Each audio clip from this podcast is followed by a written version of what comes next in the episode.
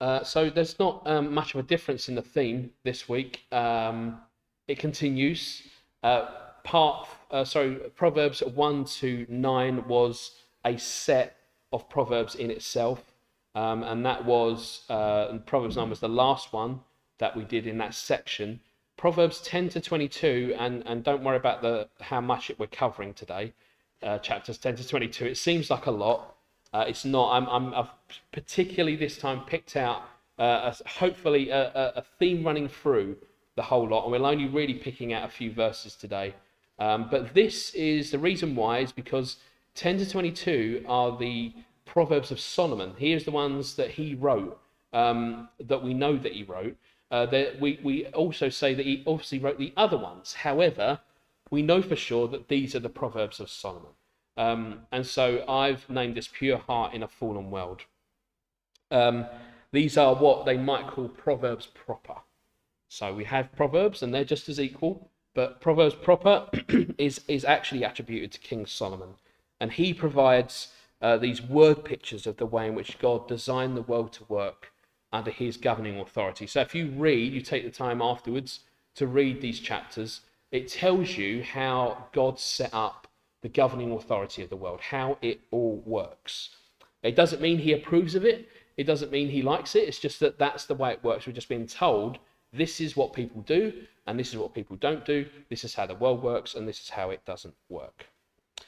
And what we'll see is we'll understand the wise who seek to understand and live within God's design in day-to-day life, but we'll see that the fool ignores or shuns this wise path. And this section shows that wisdom is necessary and available for every arena of our lives and our relationships. These chapters show how those who live in the fear of the Lord, and we're going back to this again, the fear of the Lord, really important, are blessed, and how foolish are the cursed. And so today we'll look at these chapters and cover three main points. One is the fountain of life, which has four aspects, which I'll tell you about. And that's related to the living water, if you will. The warning of misfortune we'll look at, and then the reward of a pure heart. And I think they all connect together. I think I've managed to see a thread through it. So we'll have a look at that and see what the Bible wants to teach us on these things. So Let's first look at the fountain of life. As we look into this section, we find there's four aspects of wisdom that make the fountain of life. These four aspects can help us to understand the spiritual meaning, not just here, but the spiritual meaning behind what Jesus said to the Samaritan woman at the well. And in particular, this is helpful to understand that. And we see this John 4, verse 13 to 14, I've called this first one is called a righteous tongue, the first aspect of a fountain of life. To have the fountain of life is a righteous tongue. So Jesus answered, "Everyone who drinks this water will be thirsty again, but whoever drinks the water I give them will never thirst. Indeed, the water I give them will become in them a spring of water welling up to eternal life." This account, if you read further into the woman at the well, the Samaritan woman of Jesus, does actually contain, I think, the four aspects of the fountain of life.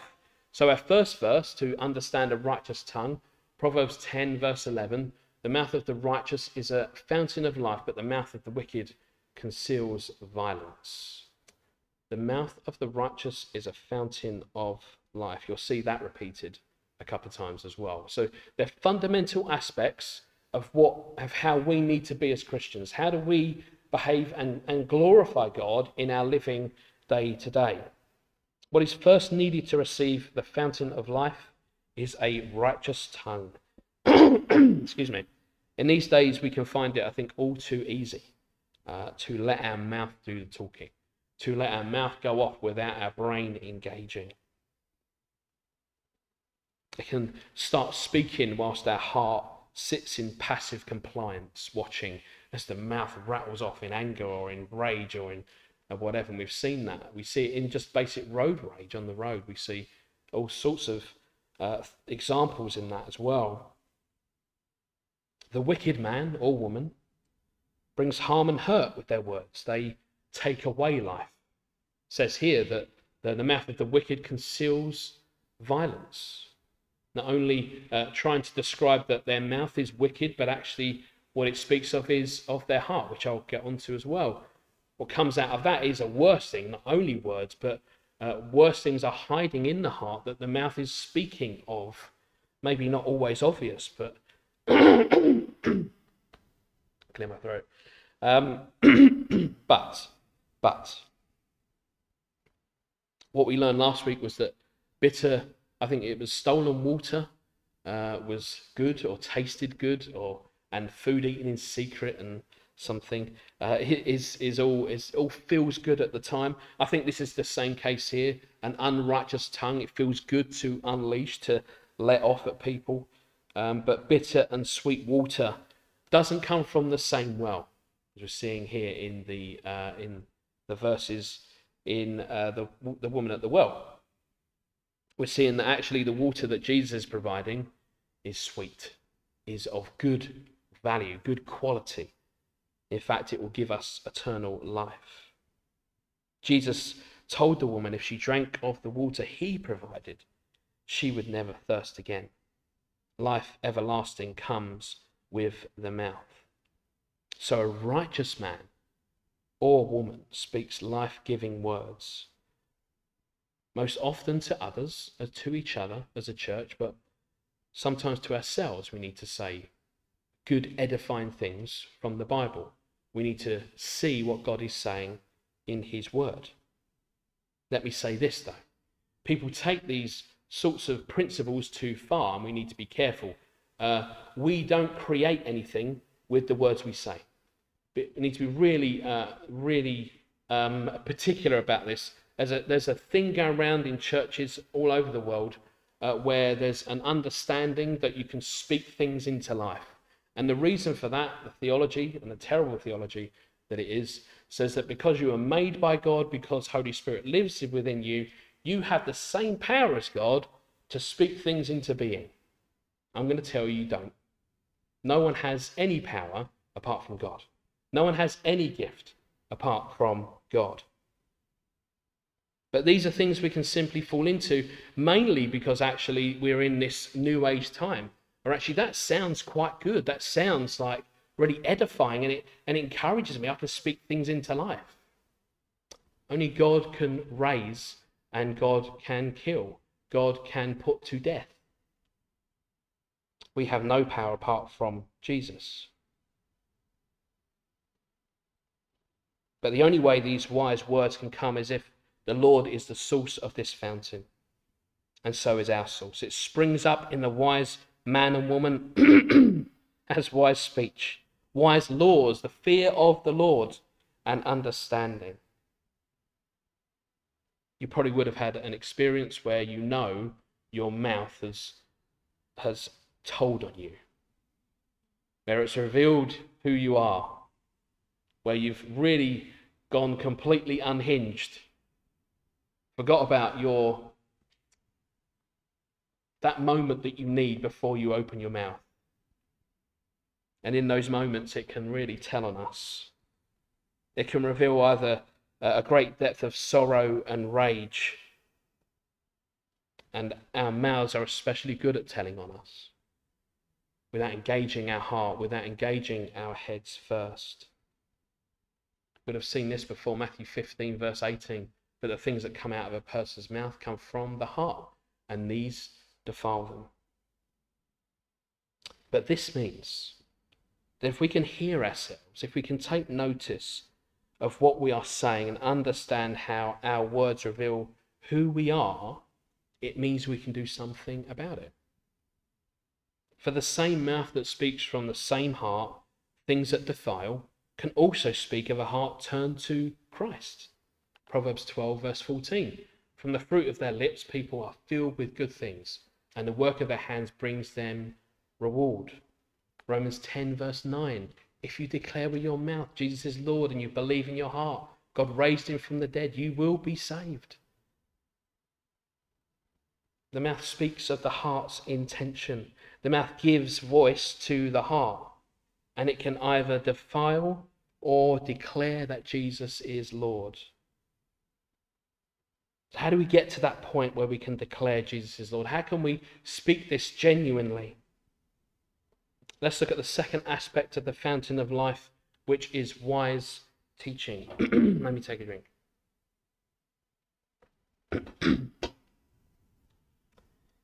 The teaching of the wise is a fountain of life, turning a person from the snares of death. God's word, the law of the wise, is a continual source of life for all who will receive it. We see that God's rules that wise men live by bring everlasting life.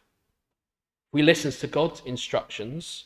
Not only are we promised life eternal, but it helps us now. John said that Jesus is the Word, and that Word became flesh. John 1 verses 1 to 2 says, in the beginning was the Word, and the Word was with God, and the Word was God. He was with God in the beginning. Through him all things were made. Without him nothing was made that has been made. Verse 14, the Word became flesh and made his dwelling among us. We have seen his glory, the glory of the one and only Son who came from the Father, full of grace and truth.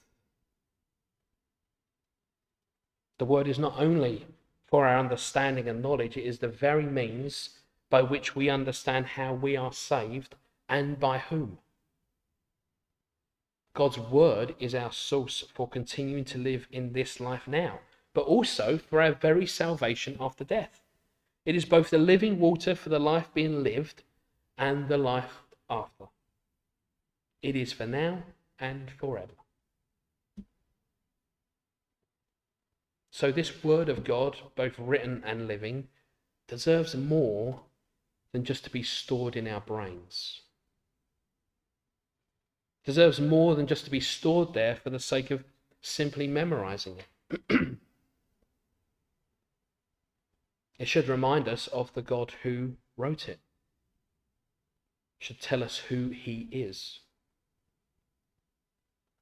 And in that regard, so the third aspect is the fear of the Lord. Proverbs 14 verse 27, the fear of the Lord is a fountain of life, turning a person from the snares of death.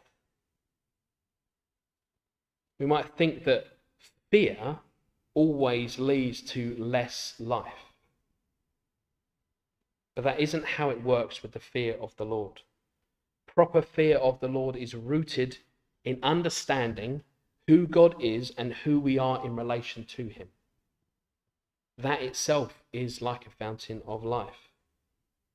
Matthew 10 verse 28. Do not be afraid of those who kill the body, but cannot kill the soul. Rather, be afraid of the one who can destroy both soul and body in hell. I was meant to say the fear of the Lord at the top, by the way. Didn't quite fit on the screen. You see, what we're being told is we can live this life to its fullest, knowing that we don't have to be afraid of what happens to this body or this life.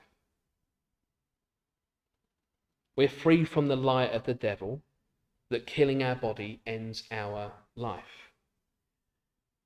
Do you ever wonder why people behave the way they do when they don't want to believe in Jesus? Underneath whatever they say, even if they say they're not scared, the one thing that drives it the most, I believe, is the fear of death. Because when you have to think about Jesus, when you have to think about what your life really means in this context, in this world and into eternity, then you have to think about death. Then you have to think about what happens after you die. And so what do people do instead? They worship this life now. They want to do everything in this life. Don't think about death. Don't think about what happens afterwards. And sometimes the reason for that is foolish. It's simply because, well, I don't know. But there's a book that tells you, and you can know.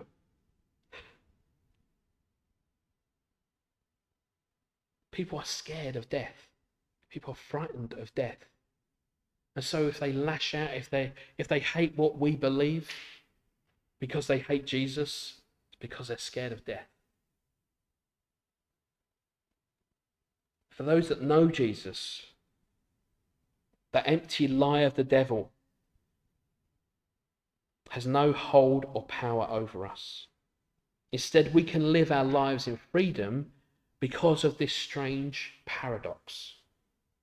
If we are afraid of the one who can kill both soul and body, then I'll have more, not less life. How is that? Here's how it works.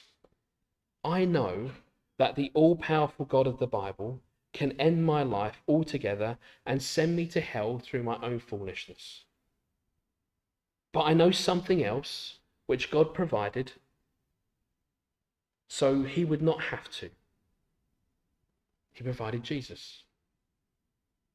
I'm in fear of God because he can guarantee the choice I make and make it happen.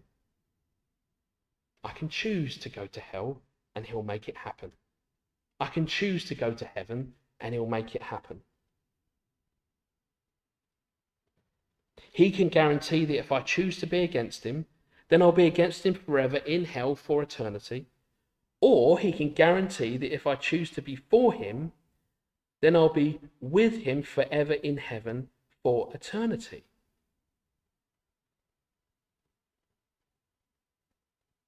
The reason why God does that is because he doesn't go back on his promises.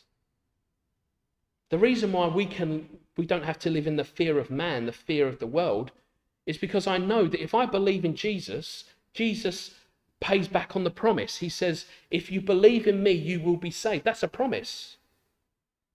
So I don't have any more fear anymore of this world, because actually I've trusted in God who said, if you do this, I will pay back on the promise. I will make it real, make it so. That's how we can have confidence. That's why we live in this strange paradox of fear of the Lord. But I'm in fear of the Lord because I know he will carry out exactly what he promised. Either I'm going to be with him because I trust in him, or I will go to hell because I don't. So which one am I going to choose? Oh, it's like banging your head against the wall. Come on, people. Even if you don't know, and I don't necessarily agree with the theology behind this, even if you don't know what's going to happen, isn't it better just to trust that there's a God? Isn't it better to trust that God exists, that Jesus died for sin and rose again, and you did nothing for that gift? Before we even get into our lives changing, before we even get into maturity and growing as a Christian, oh, if the choice is just what it is, why would you choose a terrible choice? Why would we go to hell instead of heaven? So the theology of saying, just in case, let me even go there. Let me say, look, even if that's your reasoning, just in case I'm going to believe in God. Just in case there's a heaven. Just in case there's a hell. We've got to start somewhere. Just in case. Just believe in God. Just in case. Because you know what that is? That's an open heart. That's someone opening themselves and going, I'm going to look at what this is. I'm going to say, there might well be. There might well be heaven. There might well be hell. What have I got to lose by exploring those options? Nothing. I'm going to die anyway. We're all going to die off this planet. We're all going to, if for unbelievers, we're going to end up somewhere or nowhere, according to some.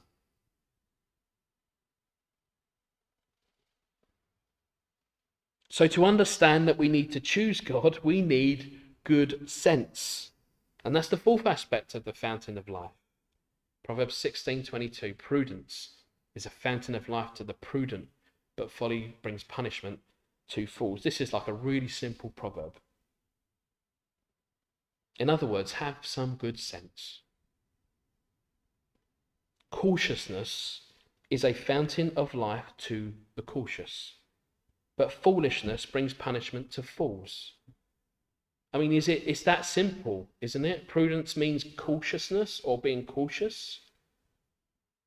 Folly is foolishness. It's one of those ones that's self-explanatory. It just tells you what it is.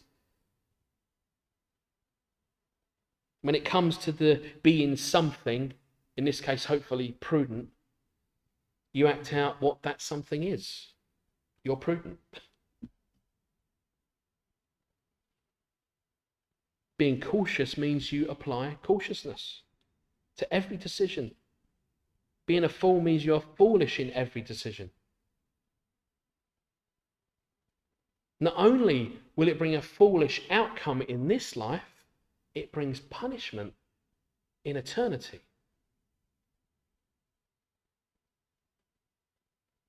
The woman at the well was very cautious. When she spoke to Jesus, she was very cautious. She was careful in her conversation with him to begin with. Jesus slowly revealed who he was through things that only a prophet would know, only an all-knowing God would know. Only things that the Samaritan woman would know herself. So she kept questioning and exploring who this man was until she was sure. She was cautious but wise. Even after she ran off telling everyone in the town, she still said, could this be the Messiah? I don't think Jesus would find anything wrong with that. And by the way, I think that's totally planned. There's a time when Jesus was going to reveal himself and it wasn't quite there yet. Could this be the Messiah? Is that a lot to ask? Could this Jesus that we read in the Bible be real? Can we have a conversation about it without biting each other's heads off? Says Proverbs. I think this cautiousness, this prudence, requires us to be aware of God and test everything against his way. And I think prudence can be summed up in this way. Romans 12, verse 2-4 says, do not be conformed to this world, but be transformed by the renewal of your mind, that by testing you may discern what is the will of God, what is good and acceptable and perfect. Encapsulated in that is cautiousness, careful, test, weigh up everything. Goes on. For by the grace given to me, I say to everyone among you, not to think of himself more highly than he ought to think, but to think with sober judgment, each according to the measure of faith that God has assigned. The living water is what we need if we're to be wise in our walk. The fountain of life is what we need if we are to be wise. We need it to avoid this snare or trap of death that awaits every single person. It awaits those who are too easily fooled by the enemy. The enemy comes in many forms. In this particular place, I would say, in this area, we're particularly fooled by wealth. By things that make us feel like we've got everything, that we've got security, that we've got hope in things. The enemy is very clever at using those things to give us a false sense of security. And so I think this leads nicely onto our second main point, the warning of misfortune. So we've understood the fountain of life and its four aspects. And now what we're going to do is help each other, help us understand of Proverbs 18:23-19:4 says, the poor plead for mercy, but the rich answer harshly. One who has unreliable friends soon succumbs to ruin, but there's a friend who sticks closer than a brother. Better the poor whose way of life is blameless than the fool whose lips are perverse. Desire without knowledge is not good. How much more will hasty feet miss the way? A person's own folly leads to their ruin, yet their heart rages against the Lord. Wealth attracts many friends, but even the closest friend of the poor person deserts them. Oh, how many times have even we, but many people in the world, raged against the Lord, blamed him for their lot, and yet go back to what they believe, and they don't even believe God exists. How could God do this? If there's a God, how can he do this to me? We are really good as human beings at trying to avoid accountability. We're really good at trying to avoid the repercussions of our own decisions. Because we don't want to blame ourselves. It's not our fault we did that. It's not our fault we made that choice. But it is our fault we made that choice. And yet we still go, or people will still go, my heart rages against the Lord. How could he do this to me?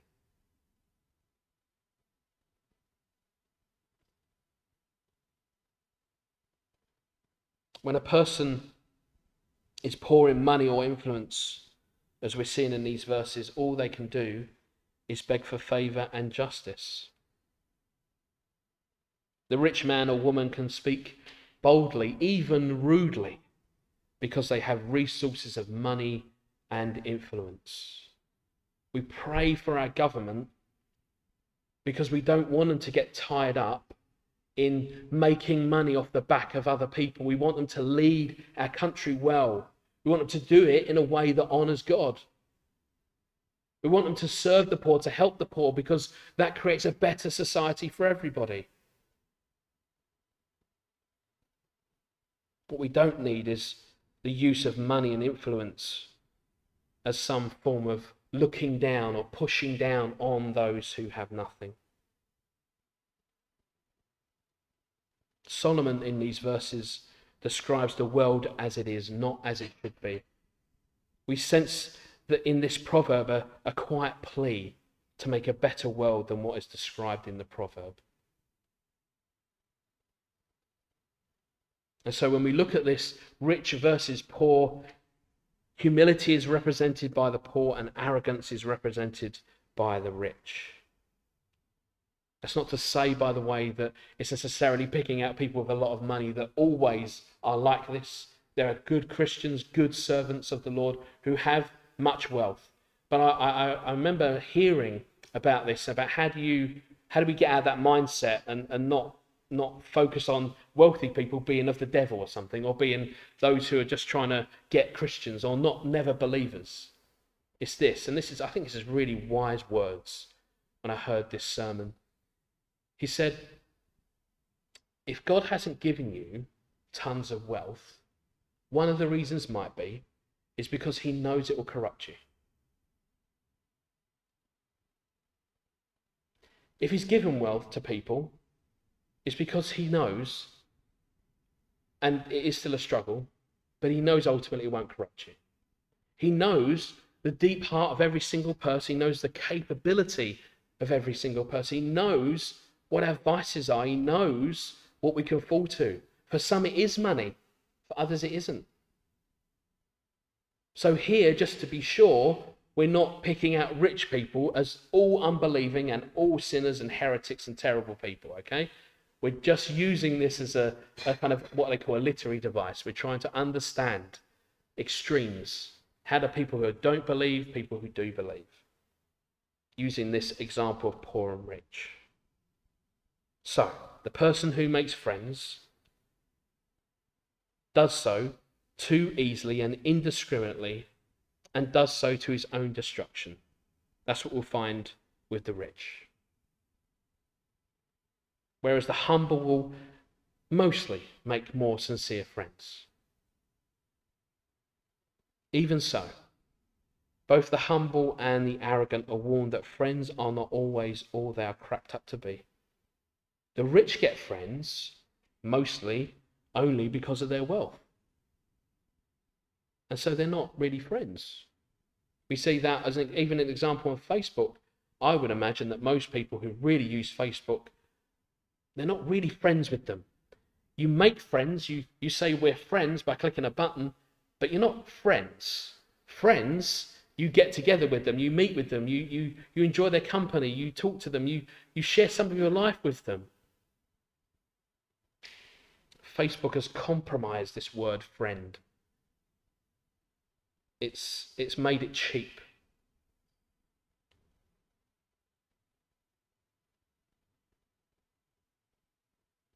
Friends of the poor, equally they're at risk, or the poor person is at risk. you might find that it's likely that friends of the poor, as we see here, will abandon them because they'll grow weary and tired of their poverty.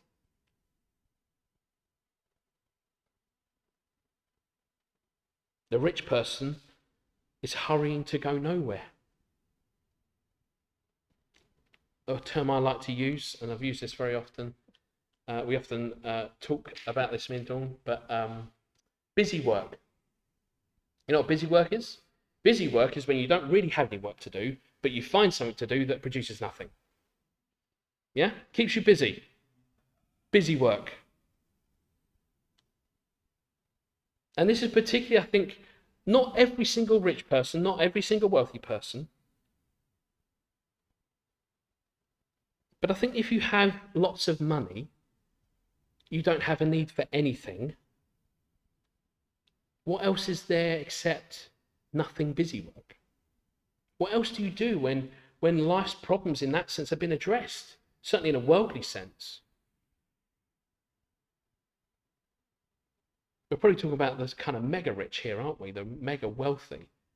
They've got people to do every single thing for them. You watch these lifestyle programs of all these different celebrities. And they've got people to do everything. Every single thing in their life. So what, they have to find stuff to do that doesn't do anything. They're rushing to go nowhere.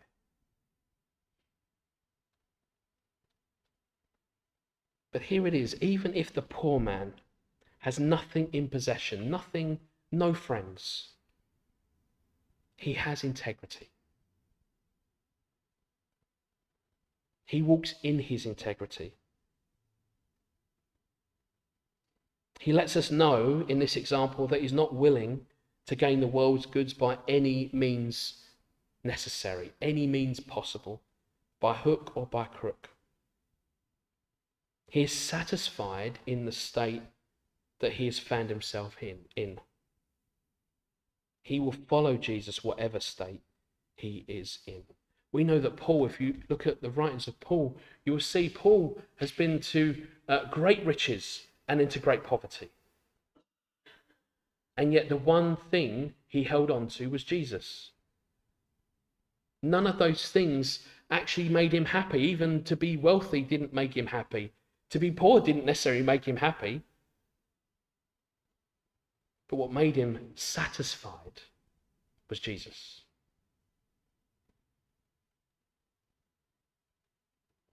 So we need the friend who sticks closer than a brother.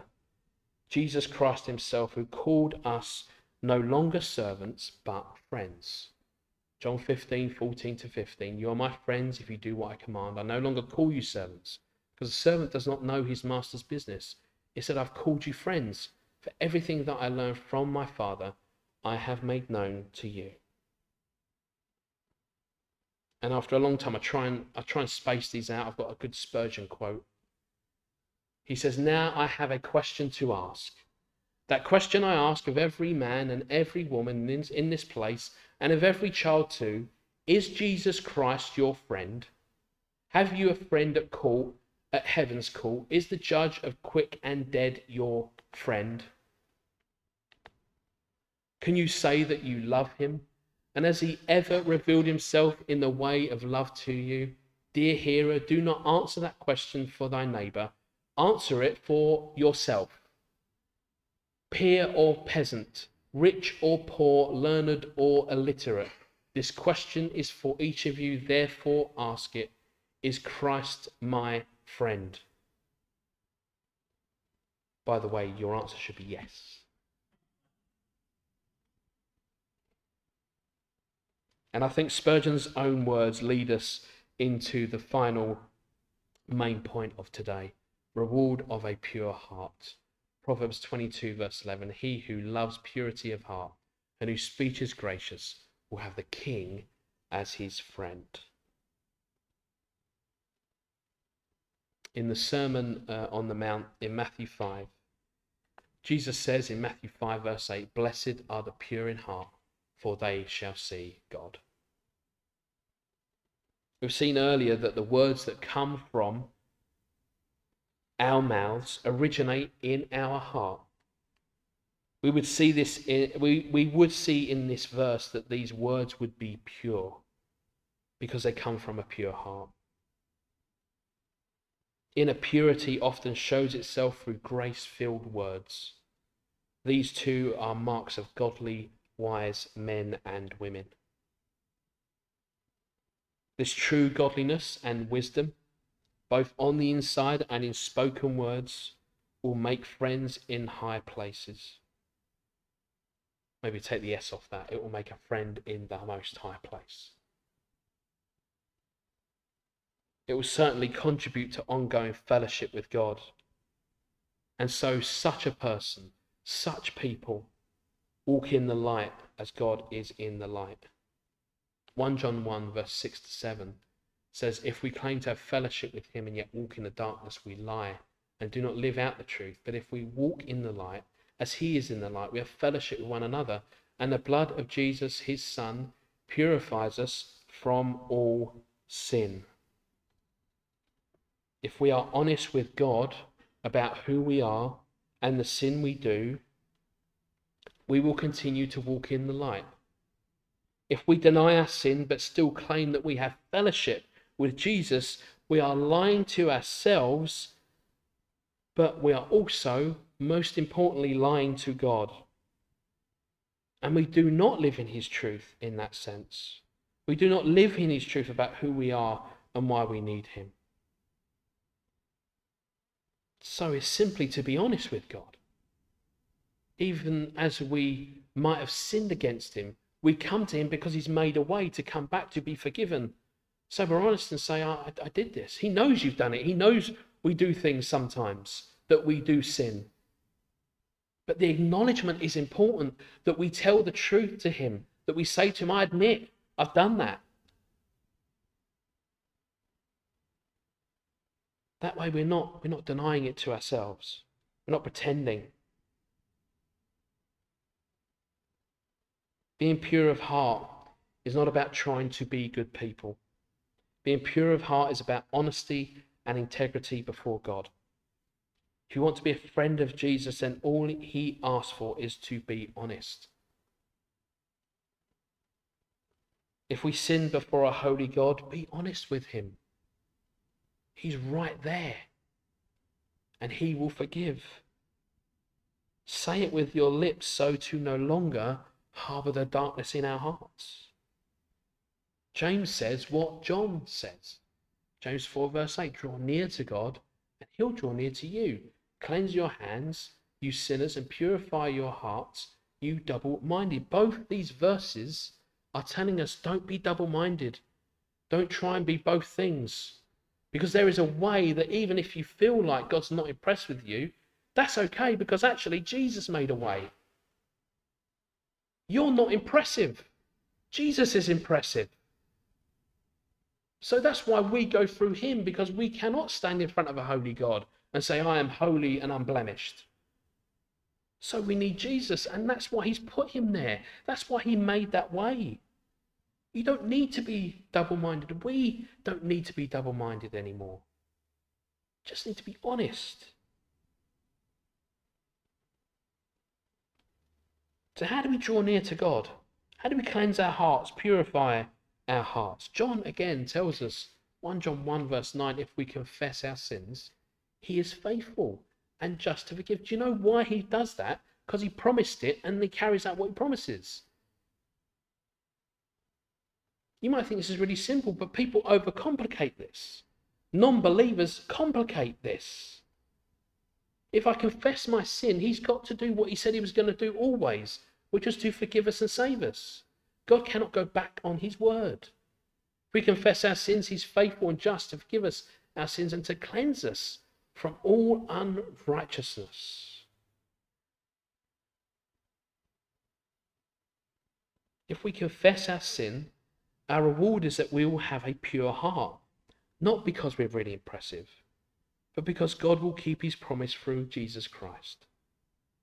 He is faithful because God has set up a way so that if we genuinely confess our sin to him, he has no other choice but to forgive us, because he's not given himself another choice. God has made that way happen. This is how it works. God cannot tell a lie or go back on what he has accomplished through Jesus. So here it is. Let me sum this up. Use the four aspects of the fountain of life: a righteous tongue, pursue wise teaching, live life to its full in the fear of the Lord, and have some good sense, church. This will keep us from ruin and misfortune. It will keep us from going down that ruined path, that ruined road that leads to destruction.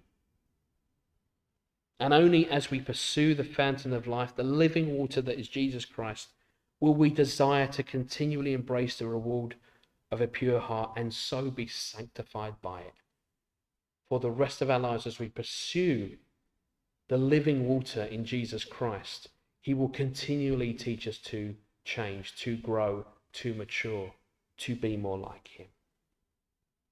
I'm going to pray and then we'll worship as we finish today.